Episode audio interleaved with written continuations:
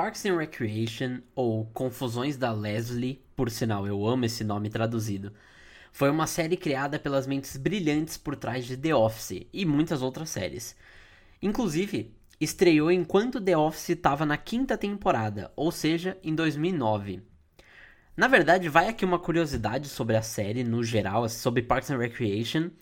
É, na verdade, no começo, ela tinha sido planejada para ser um spin-off de The Office. Para quem não sabe, né, spin-off é aquela série que te, existe uma história principal e o spin-off é uma uma ramificação dessa dessa história principal.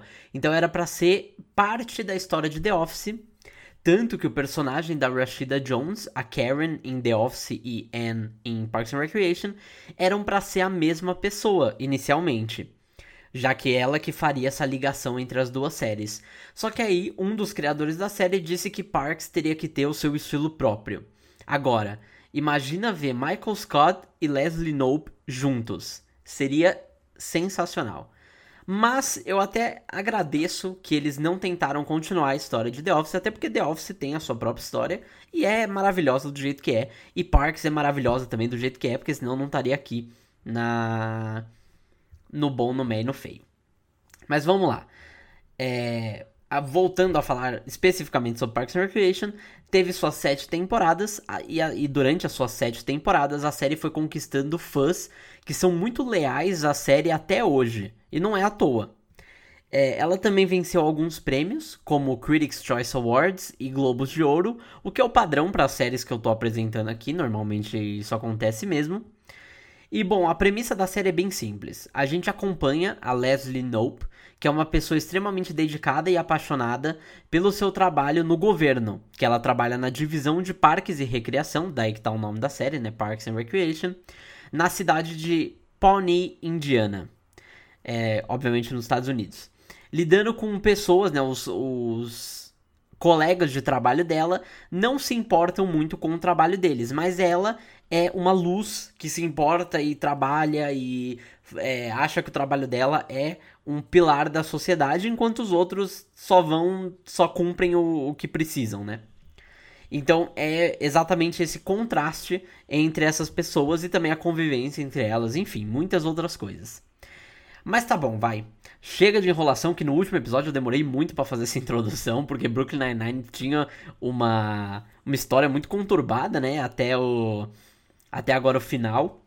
Mas enfim, chega de enrolação, chega de introdução e vamos logo pro episódio. Vamos ver o bom, o meh e o feio sobre Parks and Recreation. Roda a vinheta.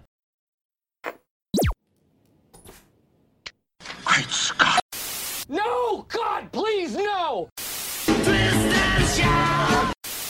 Bond. James Bond. I'm not fucking leaving! Wait for it. Só uma observação, lembrando que esse episódio tem spoilers das sete temporadas de Parks and Recreation. Mas vamos começar falando sobre o bom, porque a gente sempre começa falando sobre o bom, então vamos começar falando sobre o bom. Em Parks and Recreation, eu acredito que um dos, uma das coisas assim que mais é, me agrada na série é, é a abertura.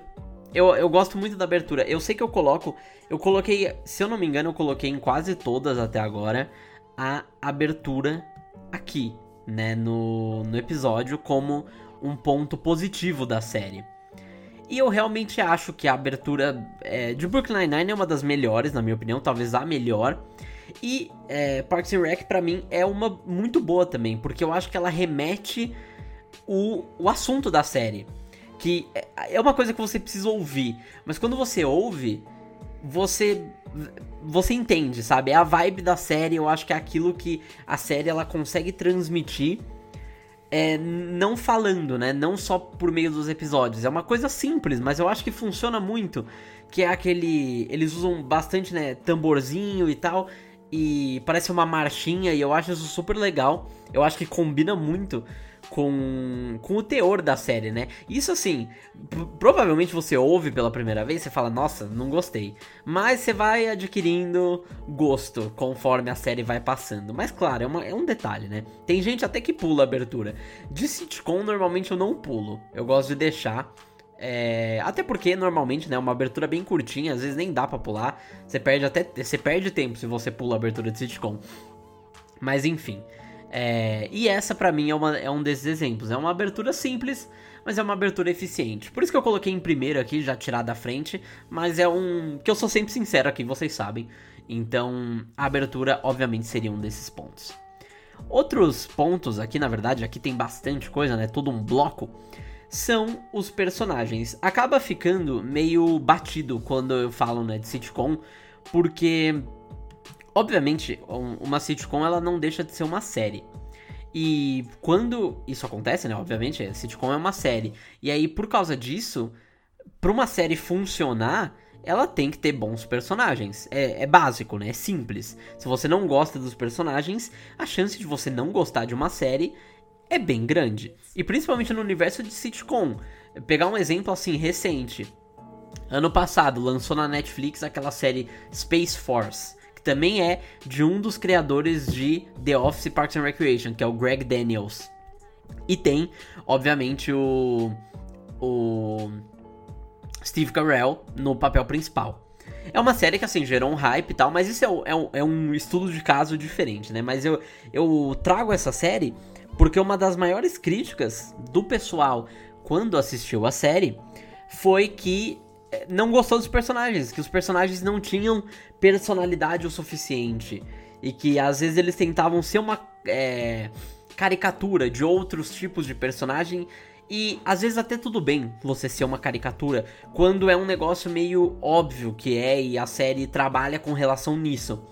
Mas eu acho que assim, algum, na maioria das vezes não funciona. E, e esse é um caso, né? No caso de Space Force, é, foi um caso que realmente, assim, eu não, não chego a odiar os personagens, eu nem achei a série tão ruim assim, mas nem se compara, né, com outras sitcoms, mas eu acho que tem ainda um, um espaço para crescer. Enfim, vou parar de falar de Space Force, é, eu tô, tô desviando um pouco do assunto, mas esse, esse é basicamente o estudo de caso, né, para provar que personagens são sim importantes, principalmente em séries de comédia, porque Normalmente em série de comédia, uma, a maior coisa que você vê são os personagens interagindo e nada mais do que isso.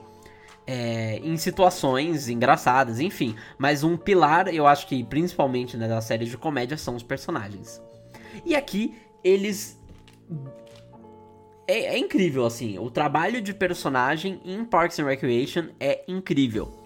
Eu acho que, assim, é uma das maiores. É um dos maiores trabalhos de personagem de sitcom, porque é aquilo que, tipo, você chega, você vê essas pessoas e você fala, eu gosto de acompanhar, eu gosto de ver essas pessoas. É tipo, chega a ser o caso que você que você nem se importa com a história, você só quer ver os personagens interagindo e fazendo piada e se divertindo e sendo os personagens. Eu acho que Parks and Recreation é um dos melhores casos de personagens muito bem escritos. Não que a história da série seja ruim, porque eu não acho que é, mas com certeza tem esse tem essa característica também. Você gosta, você se importa com todos os personagens. E aí vem o meu primeiro ponto dentro dos personagens. Como eu falei, é um blocão, né? E o pr meu primeiro ponto é o elenco. Porque para mim, eu acho que compete muito. É, tem algumas séries que competem. Você pega, por exemplo, pega elencos de sitcom que são elencos que, tipo, deram certo e que a maioria das pessoas que tá lá conseguiu vários trabalhos depois e tal. Por exemplo, Friends.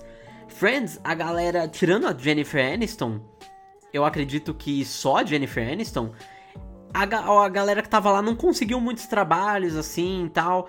É, ficou mais. É, eles ficaram muito marcados pelo, pelas pessoas que eles foram em Friends. E tudo bem, mas também, é, como eu tô falando de elenco, né? E elenco que, tipo, é conhecido em vários lugares, não só por causa da série, esse é um dos exemplos. É, eu vou pegar agora How, a própria How I Met Your Mother, o Neil Patrick Harris, a Colby Smulders, mas também a galera não, não engatou muito depois. Eles fizeram algum nicho ou foram para outro tipo de entretenimento, é, enfim. E acontece, faz parte.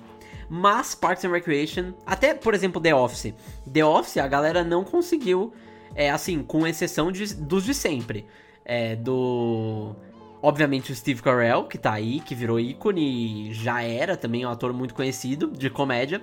E acredito que o John Krasinski e mais algumas poucas pessoas aí, a própria Mindy Kaling, né, que faz a Kelly também, mas enfim, é, não tiveram. O, o, sucesso da série ficou muito assim. Essa pessoa fez The Office e não fez mais nada. Você não conhece muitos outros trabalhos dessa pessoa.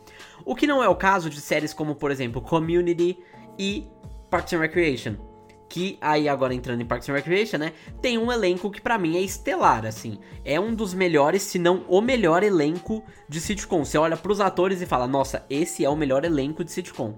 É pelos só pelos nomes, né, não pela habilidade. Então você tem, por exemplo, a Rashida Jones, que fez vários projetos, enfim, tá, tá em todo lugar.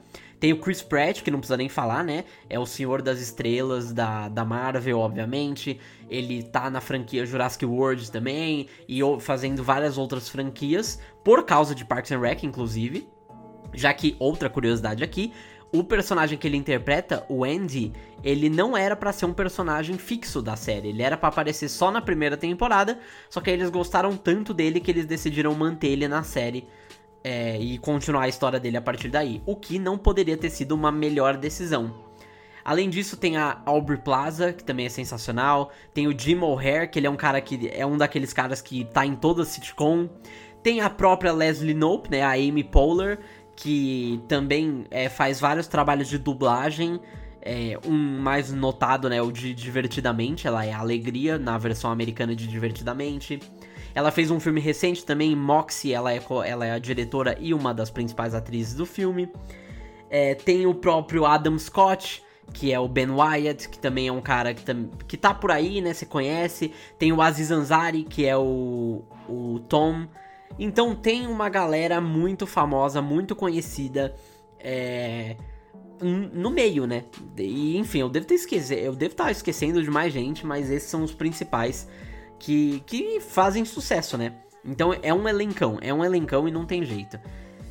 E, e aí, por causa disso, eu acho que os personagens eles também conseguem é, interpretar muito bem. Eu acho que ele, eles conseguem ser os, os melhores personagens que eles podem ser, justamente por causa disso, né? Por causa dessa. É, por causa é, do poder, né? Dos atores e do elenco, enfim, tudo mais. Eu acho muito importante. E aí eu vou dar alguns destaques aqui é, não vou falar de todo mundo, eu já acabei meio que citando, mas eu vou falar de alguns assim que eu acho que são os melhores, os mais bem trabalhados é, na série. Então, primeiro é a Leslie, que para mim é a melhor personagem da série desde sempre. Talvez não seja a mais engraçada, ela é muito engraçada, mas não é a mais engraçada.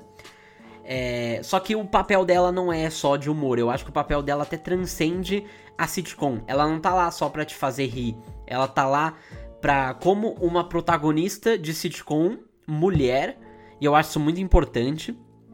É, a gente ter isso, e ela é um exemplo, ela é um exemplo a ser seguido de uma pessoa que se dedica, que trabalha, que é visto como as pessoas, é visto pelas pessoas como como essa pessoa muito dedicada, que é um absurdo.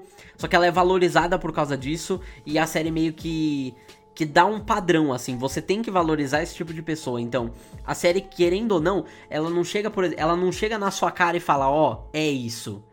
Mas ela sutilmente vai dando várias dicas e pistas é, que você acaba falando e você acaba porque, por exemplo, eu tenho certeza que você conhece alguém que tem a personalidade da Leslie. Então eu acho isso um negócio muito legal de você ver numa série e principalmente que é protagonizada por uma mulher. Eu acho isso super interessante. E obviamente, como eu falei já, eu rasgo elogios a Amy Poehler. Ela ganhou, e não só eu que tô falando, ela ganhou vários e vários prêmios por causa disso. Então, não sou só eu falando, todo mundo é fã dela. É, é muito legal, é muito legal. E aí eu já vou falar um pouquinho mais disso depois.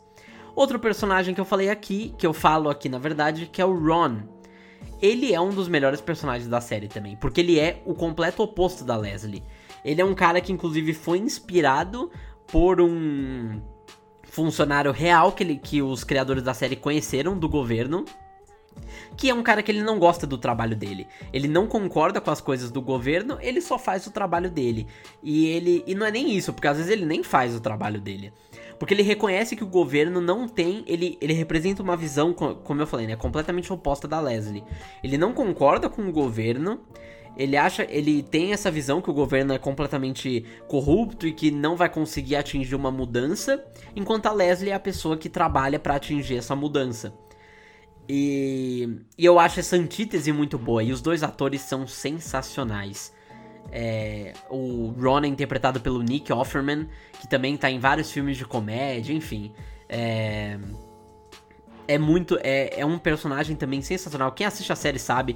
É, a, o, o, jeito dele é incrível. O jeito dele é, é, muito engraçado. É incrível. E as frases que ele fala. Porque tem isso também, né?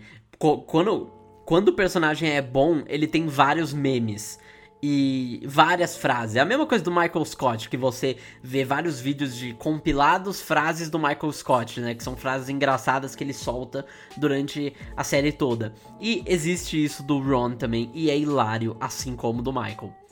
Então, além disso, né, eu peguei aqui os personagens, eu acho que além disso, a química entre eles, né, a química entre todo mundo, eu acho que não tem nenhum personagem que fica devendo, todos têm uma química absurda e você compra, você compra a ideia de que eles estão lá trabalhando e você entende a personalidade de cada um deles. Isso é algo muito legal também.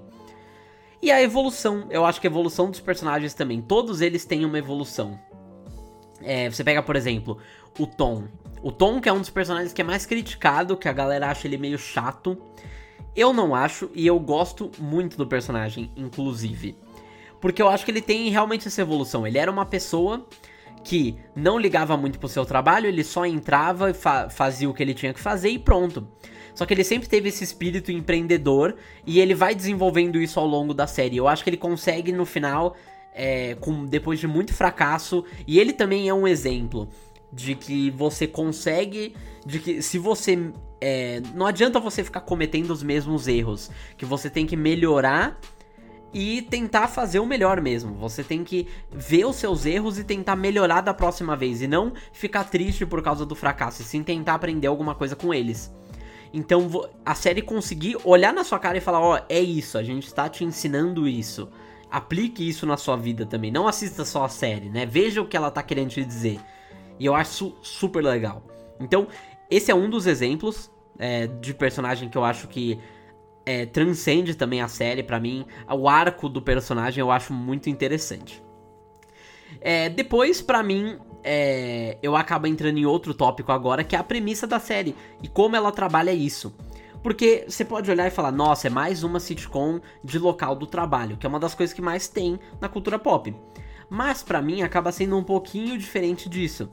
Já porque ela sabe, é do mesmo jeito que é, porque foi criada pelas mesmas mentes que criaram The Office. Então essa galera sabe que eles têm que fazer uma coisa mais real do que fazer um, um ambiente de trabalho perfeito onde todo mundo se ama. Não. Lá é um ambiente onde as pessoas se zoam, as pessoas trabalham e, e o trabalho é chato, a maioria das pessoas não gosta, apenas tolera o que faz. E eu acho que isso também é uma das coisas que traz mais veracidade, né, pra série. Você assiste e você fala, nossa, eu conheço um. Eu conheço esse cara, eu conheço essa pessoa. E aí você tentar se. É, se relacionar com o que a série tá, tá apresentando. E eu acho isso uma das coisas mais legais da série também. Outra coisa que eu também coloco aqui, por ser uma sitcom que eu gosto, ela tem que ter um humor bom.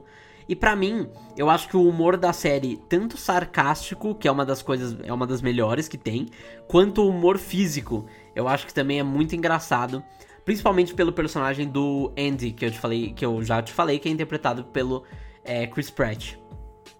E além disso, a série faz muita piada com coisas que, tipo.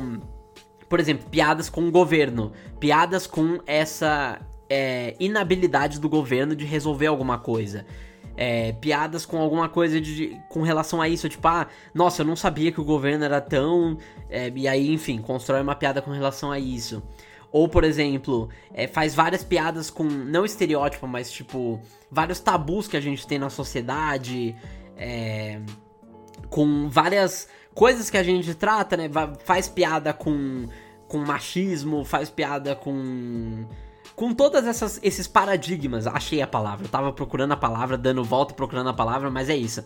Ele faz piada com vários paradigmas que a gente tem, então acaba sendo uma série também muito autocrítica porque é uma série sobre governo, mas ela também critica muito algumas coisas que os governos fazem. Não só o governo da de Pawnee, Indiana, até porque essa cidade não existe, é uma cidade ficcional, mas é, com governos no geral e coisas que acabam falando e mentiras e tudo, tudo isso que gera, né, que a gente já tá acostumado a, a ver sobre o governo. Então é um, é um tipo de humor que eu acho genial.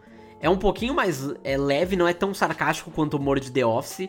Então eu acho que quem não gosta de. Eu até falo isso. Quem não gosta de The Office até tem a chance de gostar de Parks and Rec. Eu acho que são séries totalmente diferentes uma da outra. Tanto no tom da série, o humor, eu acho que isso é trabalhado muito bem. É, para mim, outra coisa, a série não enrola. Ela não tem temporada filler, que nem as sitcoms comuns. O que, que eu quero dizer com isso? Que normalmente você vê uma sitcom e aí a sitcom é, é meio. É, começa muito bem, só que aí no final. Quantas, quantas sitcoms assim você não conhece, né? Que começa de um jeito, e aí. É... Só que aí vai, vai melhorando, chega no auge e depois piora. E eu acho que Parks and Rec não tem isso. Que, por exemplo, a nona temporada de How I Met Your Mother, que a galera odeia a oitava e nona temporada de The Office, que também não são muito famosas, a décima temporada de Friends, é sempre quando a série começa a ser decadente. E eu acho que Parks and Rec, por, por ter só sete temporadas, eu acho que não acaba tendo uma temporada que você fala, nossa, não precisava dessa temporada aqui. Eu acho que ela foi muito bem planejada desde o começo. Falar, ah, a gente quer começar aqui e quer terminar aqui. E eu acho que eles conseguiram fazer isso direitinho. E aí você olha e fala, nossa, beleza, é uma série mais curta, só que você aproveita, você consegue aproveitar. E não tem. Eu, eu acho que para mim, assim, é, eu já vou falar um pouquinho disso depois, né? Mas tirando a primeira temporada, eu não acho que tem uma temporada ruim. A da segunda até a sétima é uma qualidade muito boa. E, eu acho que isso é perfeito. E outra coisa que eu acho assim, tem gente que não gosta, mas eu gosto. É que o auge da série demora para chegar. Então, por exemplo, é, aí eu, eu te faço, você que tá escutando esse episódio, eu te faço essa pergunta.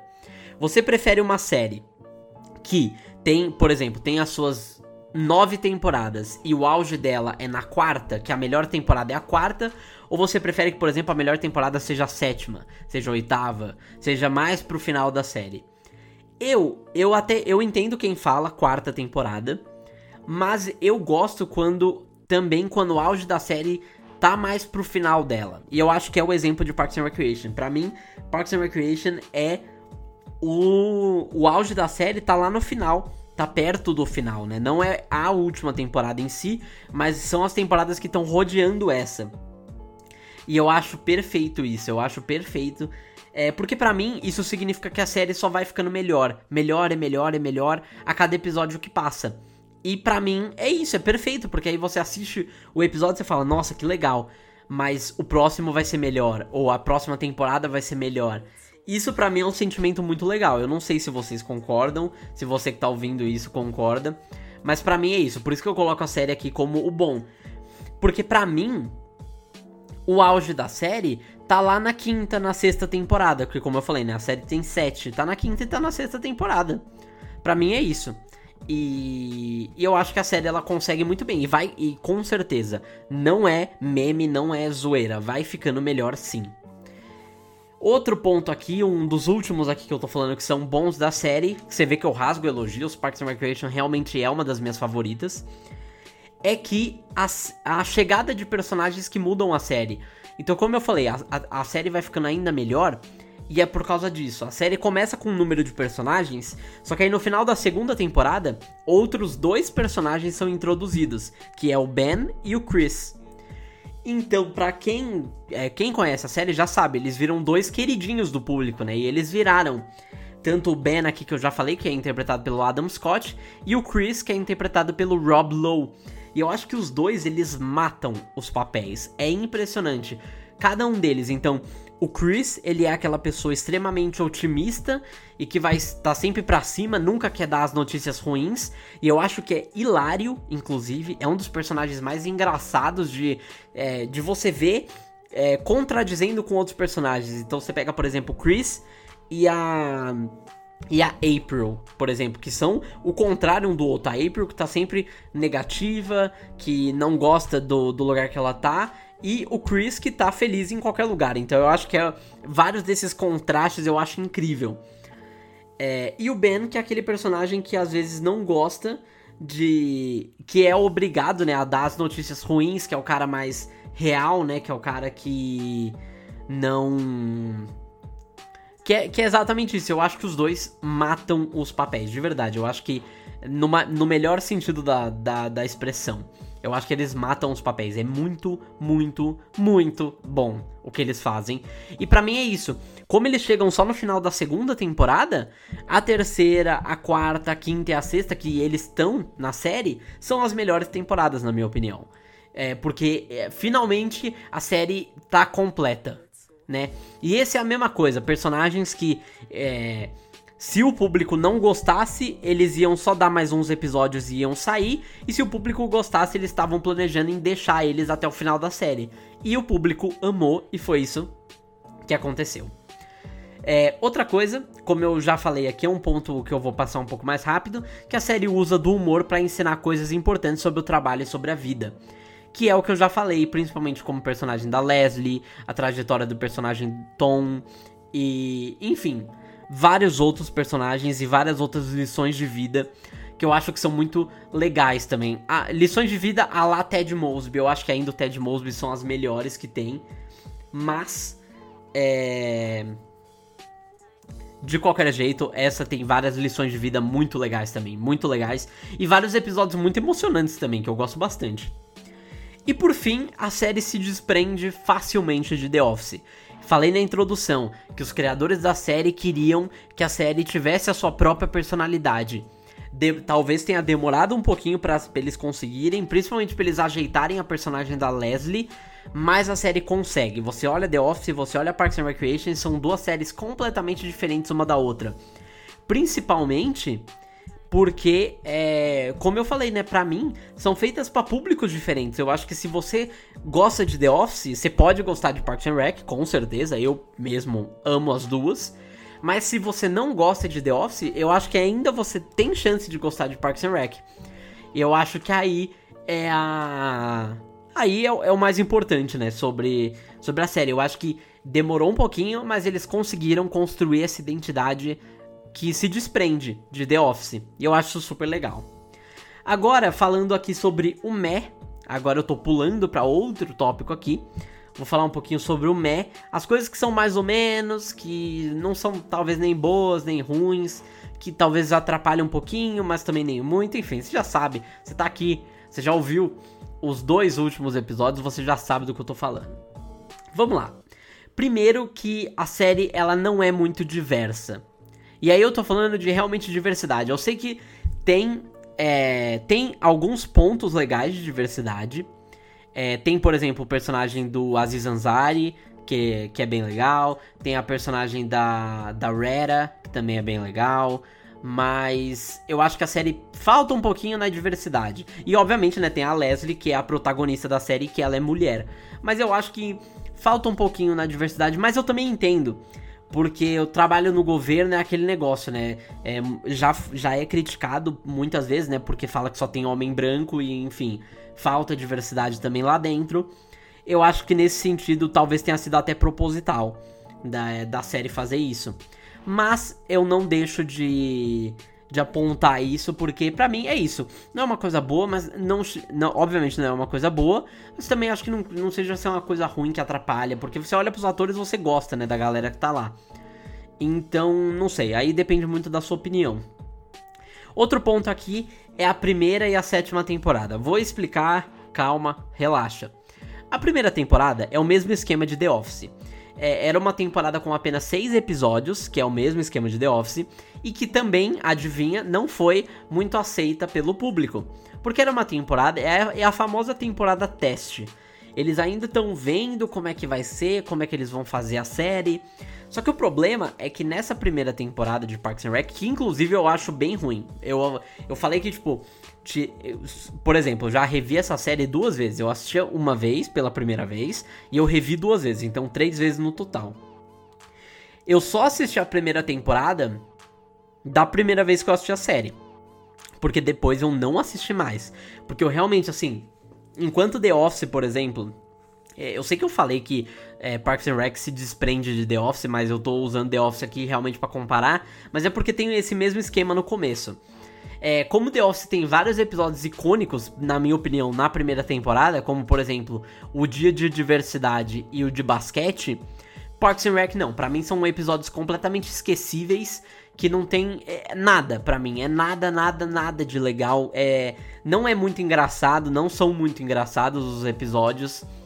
E e é isso, tipo, como eu falei, a série vai ficando melhor. Então, a partir da segunda temporada, melhora muito. Melhora muito a.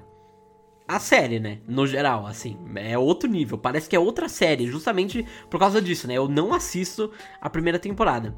Porque é isso, eu não acho que é ruim, mas eu acho que é uma perda de tempo você assistir mais de uma vez. Eu respeito quem gosta dos episódios da, da primeira temporada, mas não é pra mim, assim. Eu, Gustavo, eu não gosto. Não gosto muito da primeira temporada. E aí a sétima temporada, porque eles tentaram fazer uma coisa um pouco diferente. E aí não ficou uma coisa tão real, porque eu falei que uma das coisas boas da série é essa capacidade que você tem de se relacionar com o que tá acontecendo lá. Só que aí a sétima temporada ela tenta pegar um negócio muito de tecnologia, só que é uma tecnologia que a gente acaba não tendo muito, sabe? É, aqui é, no mundo atual. E, enfim, acaba ficando um pouco. É, sei lá, não, não sei se eu diria sem graça. Mas tem, tem algumas coisas que, tipo, acaba perdendo esse. essa qualidade que a série tinha. Tem vários episódios sensacionais. Eles acabam colocando aquela intriga da Leslie e do Ron. Então, que é uma coisa que você fica tipo, tá, o que, aconteceu? Eles demoram para contar o que aconteceu. E tem o famoso episódio, né, Leslie e Ron, que eu acho sensacional. Então, que é um dos melhores episódios da série, inclusive, e que está na última temporada. Mas eu acho que, sei lá, podia ser um pouquinho mais, assim. É, a temporada eu acho que. Eu, eu entendo e eu até acho legal que eles tentaram algo diferente, mas não foi para mim, na minha opinião. E, óbvio, eu acho que daqui eu excluo o final, porque o final da série é incrível, é um dos melhores finais de sitcom, na minha opinião, o de Parks and Rec. É, e aí, é aquilo que eu te falei, é aquilo que eu já falei um pouquinho, né? Mas que a série tem o período da primeira e da segunda temporada. Porque como eu falei, a série ela fica realmente boa. Não, não, mentira. Retiro o que eu disse. Não realmente boa. Ela fica é, top level de sitcom a partir da terceira temporada. Então a terceira até a sétima temporada. Então, o que que acontece? Tem a primeira e tem a segunda. A segunda temporada, ela ainda é muito boa. Mas eles têm, por exemplo, o personagem do Mark, que depois vai embora da série porque teve uns problemas lá. E aí acaba assumindo, né, o Ben o Chris, e eu acho que a série melhora muito a partir daí. Mas a segunda temporada tem vários episódios, é inúmeros episódios que são um nível muito alto, que são muito engraçados. E eu acho que que por isso, eu acho que assim a série ela tem esse período da primeira e da segunda temporada é, que ainda é, a série tá tentando entender. Como eu falei, né? Que aí eu já pego o meu último ponto aqui e termino o episódio. O que só falta é esses dois, né? Porque eu não acho que a série tem nada de ruim. Eu acho que. Eu realmente acho que essa série não tem nada de ruim. Ela tem só esses detalhezinhos que eu acabo não gostando que acabam um pouco atrapalhando a minha experiência, mas não muito. Não uma coisa que eu fale, tipo, nossa, essa série é terrível. Não, longe disso. E, e para mim, esse outro ponto que eu, que eu falei que eu ia citar é que eles demoram para acertar a personagem da Leslie. Que, como eu falei, a Leslie é o pilar da série. Ela é, o, ela é a personagem principal. Ela é o motivo que a série anda. E, é, e no começo eles tentaram, como eles é, vinham de The Office e o personagem do Michael Scott estava fazendo sucesso, eles tentaram fazer algo parecido com a Leslie. E eu não acho que nem precisava e não deu certo. E aí depois eles, eles conseguiram consertar a personagem, eles, eles mudaram a personalidade dela de um jeito sutil e que ficou muito bom e que melhorou a personagem, que adicionou novas camadas para personagem. E eu acho isso incrível. É, parabéns, inclusive, pra série ter conseguido isso. Só que aí tem esse período da primeira e da segunda temporada que eles ainda não decidiram, não discutiram sobre a personagem e algumas coisas ficam meio deslocadas. Mas, de resto, Parks and Recreation é uma série que eu super recomendo. De assim. Nossa, eu, eu não tenho como recomendar mais, assim. Se você gosta de The Office, se você gosta de, do elenco, é, obviamente todas essas qualidades que eu falei que a série tem, tem feito. Enfim, tudo isso eu acho que Parks and Recreation é para você. Como eu falei, eu não acho que Parks tem um. Tem coisas que eu não gosto, assim, que eu acho ruim. Tem alguns detalhezinhos só. Mas não tem uma coisa que eu fale, nossa, isso atrapalha a série completamente. Não, não tem. E como eu falei, depois da terceira temporada, a série é só. Assim, desde a primeira temporada ela só vai melhorando. Cada temporada é melhor, é melhor e é melhor que a anterior. E aí, como eu falei, o auge da série é lá pro final. E eu acho isso ótimo, na minha opinião. Porque aí cada temporada vai melhorando e aí termina quando tá tá por cima, tá no auge. Eu acho isso uma das maiores qualidades que uma série pode ter. Mas enfim, esses são os meus comentários sobre Parks and Recreation. Manda no Instagram, manda DM pra gente, segue lá inclusive millennial.pop. Fala o que, que você acha sobre Parks, se você gosta da série, se você acha ela mais ou menos, se você gosta de The Office, prefere The Office ou Parks. Responde lá pra gente. Enfim, é isso. Espero que você tenha gostado do episódio e te vejo no próximo. Tchau, tchau. Qual que é a sitcom que você acha que vai ser a próxima? Também manda lá pra gente. E é isso, gente. Muito obrigado por ter ouvido o episódio e até a próxima.